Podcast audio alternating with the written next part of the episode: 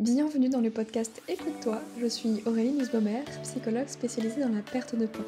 Dans ce podcast, on va aborder tout ce qui touche aux problématiques de poids d'un point de vue psychologique, parce que ma spécialité, c'est les freins et blocages inconscients qui vous empêchent de maigrir.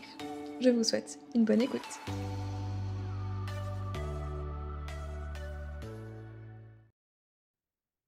Bienvenue dans l'épisode numéro 88 du podcast Écoute-toi. Je suis très heureuse de vous retrouver aujourd'hui pour un épisode certainement assez court puisqu'on va aller droit au but. On va aborder la question des méthodes restrictives et notamment de pourquoi est-ce qu'elles nous font grossir.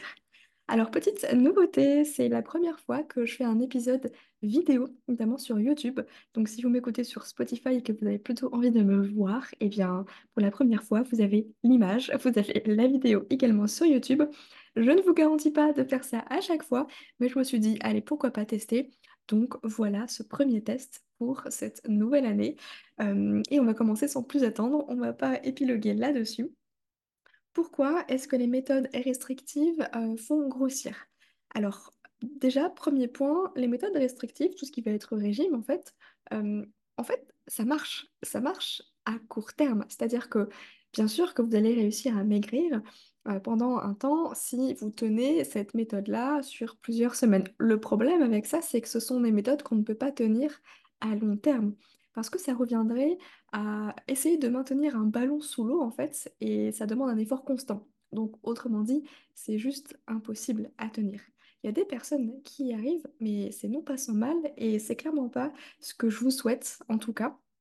Donc bien sûr que les méthodes restrictives, ça fonctionne, à court terme. Ça ne veut pas dire que c'est la solution pour perdre ces bourrelets là euh, avant l'été, hein, pas du tout.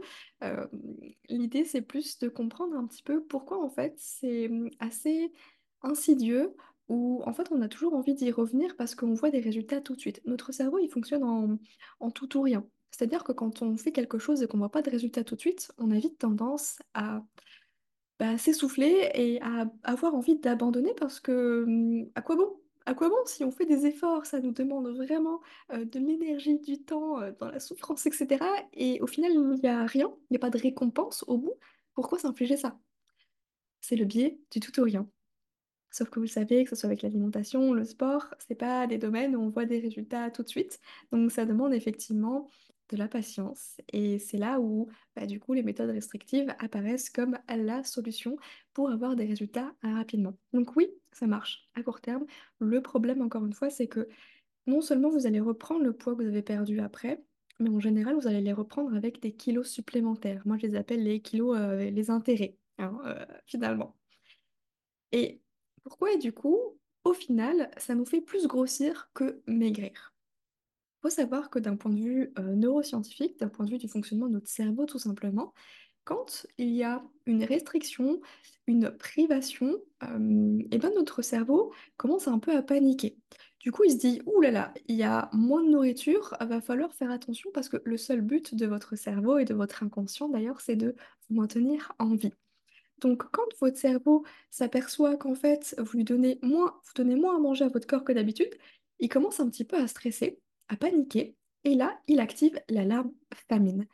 L'alarme famine, qu'est-ce que ça fait dans le corps? Ça va augmenter la sensation de faim, donc augmenter euh, l'hormone euh, de la gréline, qui augmente la sensation de faim, qui est responsable de la sensation de faim, pardon, et ça va baisser aussi le métabolisme. Ça veut dire que vous allez manger plus et stocker plus. Parce que du coup, si le métabolisme il est ralenti, bah, il va pas euh, éliminer autant qu'avant. Donc c'est la double peine. Non seulement vous, vous allez manger moins, mais vous allez euh, stocker plus. Et là, on se dit, mais c'est complètement euh, contre-intuitif finalement tout ça. La lame famine, ça vient d'où? Ça vient de l'époque des hommes préhistoriques. Finalement, notre cerveau, même s'il a évolué avec les années, on a toujours gardé cette partie ancestrale de notre cerveau avec l'héritage justement euh, de nos ancêtres. Et à l'époque, les hommes préhistoriques, ben, ils n'avaient pas de magasin, ils n'avaient pas de frigo, de placard pour stocker la nourriture, tout ça. Donc, quand il y avait vraiment moins de nourriture, quand il y avait une pénurie, il y avait vraiment un danger de mort à ce moment-là. Donc, bah, le cerveau, qu'est-ce qu'il faisait pour maintenir, pour garantir les chances de survie de ces hommes préhistoriques? Eh ben, il augmentait du coup la sensation de faim, et baisser le métabolisme. Même s'il ne pouvait pas manger plus, ce qu'il mangeait en tout cas était stocké et gardé bien plus longtemps pour faire des réserves en quelque sorte. Et ça, ben on l'a encore en fait. Dans notre cerveau, c'est quelque chose qui est présent en nous, on ne peut pas lutter contre, c'est comme ça, simplement. Et si on n'en a pas conscience, eh ben, effectivement, on a tendance à mettre son corps en mode famine constamment et on ne comprend pas pourquoi moins on mange, plus on grossit. Donc j'espère que vous comprenez un petit peu le lien et du coup comment ça fonctionne de ce côté-là. Autre raison pour lesquelles les méthodes restrictives vous font grossir, c'est qu'en fait, bah, comme vous ne mangez plus en fonction des besoins de votre corps et des sensations alimentaires qui vous sont envoyées, de faim, de satiété, de rassasiement, bah, les méthodes restrictives, elles dérèglent complètement votre organisme. On vous dit qu'il ne faut pas manger quand vous avez faim, et quand vous n'avez pas faim, bah, on vous force à manger euh, telle et telle chose parce que c'est dans le plan alimentaire ou c'est le nombre de calories qu'il faut ingérer, pardon, ingérer selon la méthode. Donc ça dérègle complètement l'organisme et en plus, comme conséquence, ça peut aussi augmenter le poids de forme. Le poids de forme, je vous en ai déjà parlé, c'est le poids auquel en fait on se sent bien et auquel on n'a pas d'effort à faire pour le maintenir. Attention, le poids de forme, c'est pas le poids que vous décidez d'avoir, hein, c'est pas vous qui choisissez. Euh, on peut pas le définir à l'avance, c'est vraiment quelque chose qui est euh, inné, mais ça peut augmenter si euh, on essaie de mettre du contrôle là-dedans et qu'on fait appel à ces méthodes restrictives. Autre raison, c'est que ben, les méthodes restrictives, on l'a vu, ça va créer du stress. Peut-être pas un stress que vous allez ressentir comme tel, mais un stress clairement physiologique parce que s'il y a moins de nourriture, votre corps est en panique, il pense qu'il va mourir, il y a potentiellement un danger de mort, donc bien sûr qu'il y a du stress. Et le stress, qu'est-ce qui se passe à ce moment-là? Eh ben, le corps libère du cortisol, qui est l'hormone du stress, et le cortisol favorise le stockage des graisses. Donc ben là, encore une fois, on voit bien que c'est contre-intuitif de faire, de, de, se priver, parce qu'en fait, notre corps, il va réagir, euh, il va aller vraiment au combat pour vous maintenir en vie. Et puis, chose très simple que vous avez certainement déjà entendu, les interdictions créent les compulsions. Prenez les enfants. Vous interdisez à, à vos enfants, je sais pas, de, euh, de regarder la télé pendant que vous allez prendre votre douche. Que sais-je? Mais qu'est-ce que vous faites? Qu'est-ce que vous remarquez une fois que vous avez fini euh, dans la salle de bain? Ben, vous remarquez qu'en fait, euh, votre enfant, il est sur la télé parce que vous lui avez interdit de faire cette chose-là et on sait à quel point l'interdit est attirant. Il n'y a qu'à voir les adolescents. Il suffit d'interdire à votre ado euh, de sortir avec un tel ou un tel pour que, bien sûr, ce soit son ou sa meilleure amie. On est d'accord. Et on est pareil, on est resté des enfants, on est resté des adolescents dans notre mode de fonctionnement, en tout cas, on pourrait voir comme ça euh, notre cerveau. Notre cerveau, c'est un peu cet ado rebelle qui veut faire ce qu'il veut, et si on lui interdit quelque chose, eh ben, il va vous montrer qu'en fait, non, c'est lui qui décide. Donc, les interdits créent des compulsions. Et je voulais vous partager une citation que je partage souvent, qui est celle d'Oscar Wilde, qui dit «Le meilleur moyen de, résister à la tentation, c'est d'y céder». Et bien, je la trouve particulièrement juste dans le cadre euh, des régimes et de l'alimentation. Donc, vraiment, vraiment, gardez ça en tête. Je sais que c'est compliqué et que ça paraît vraiment contre-intuitif par rapport à tout ce que vous avez appris. Et surtout, ce qui est compliqué, c'est que, bah, effectivement, les méthodes restrictives, elles vous permettent de mincir au début. Et c'est le début, on a du mal à s'en détacher parce qu'on dit, mais ça marche en fait. Il faut juste que j'ai un peu plus de motivation, un peu plus de volonté pour le faire perdurer dans le temps. Mais vraiment comprenez que c'est pas vous qui allez décider de ça, c'est que c'est un peu comme, euh, comme un élastique. À force de tirer sur un élastique, au bout d'un moment, il va, il va claquer. C'est obligatoire. Là, même avec toute la bonne volonté du monde, vous n'allez pas pouvoir tenir ça dans le temps.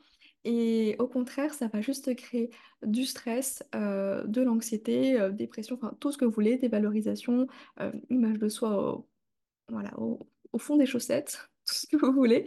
Donc, prenez du recul par rapport à ça, même si je sais que c'est compliqué. Et je dis souvent, le contrôle amène une perte de contrôle.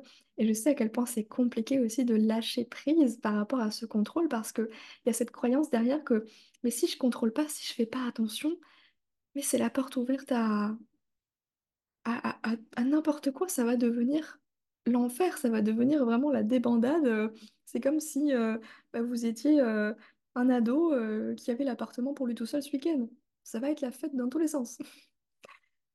Rassurez-vous, vous pouvez être accompagné sur ce chemin-là. Et je prends souvent l'image d'un barrage, un barrage plein d'eau, vous savez, quand le, le barrage est, est présent et qu'il cède au bout d'un moment, s'il cède, bah, toute l'eau qui était contenue, elle va se déverser extrêmement vite, extrêmement rapidement. Et après, ça se calme. C'est la même chose pour l'alimentation. Avec toutes ces années de, contrôle et de restriction, il se peut qu'au début, effectivement, quand vous levez le contrôle, quand vous êtes dans le lâcher-prise, et non pas, je précise, le laisser aller, hein, parce que ça, c'est deux choses différentes, bah, effectivement, au début, il y a cette envie de manger absolument de tout et de n'importe quoi, parce qu'on se dit, plus d'interdit, on a le droit à tout. Mais c'est juste une passade pour qu'après, de nouveau, ça se calme. Et c'est OK. C'est quand on met du mental, en fait, dans un processus qui est naturel, qu'on s'y perd complètement.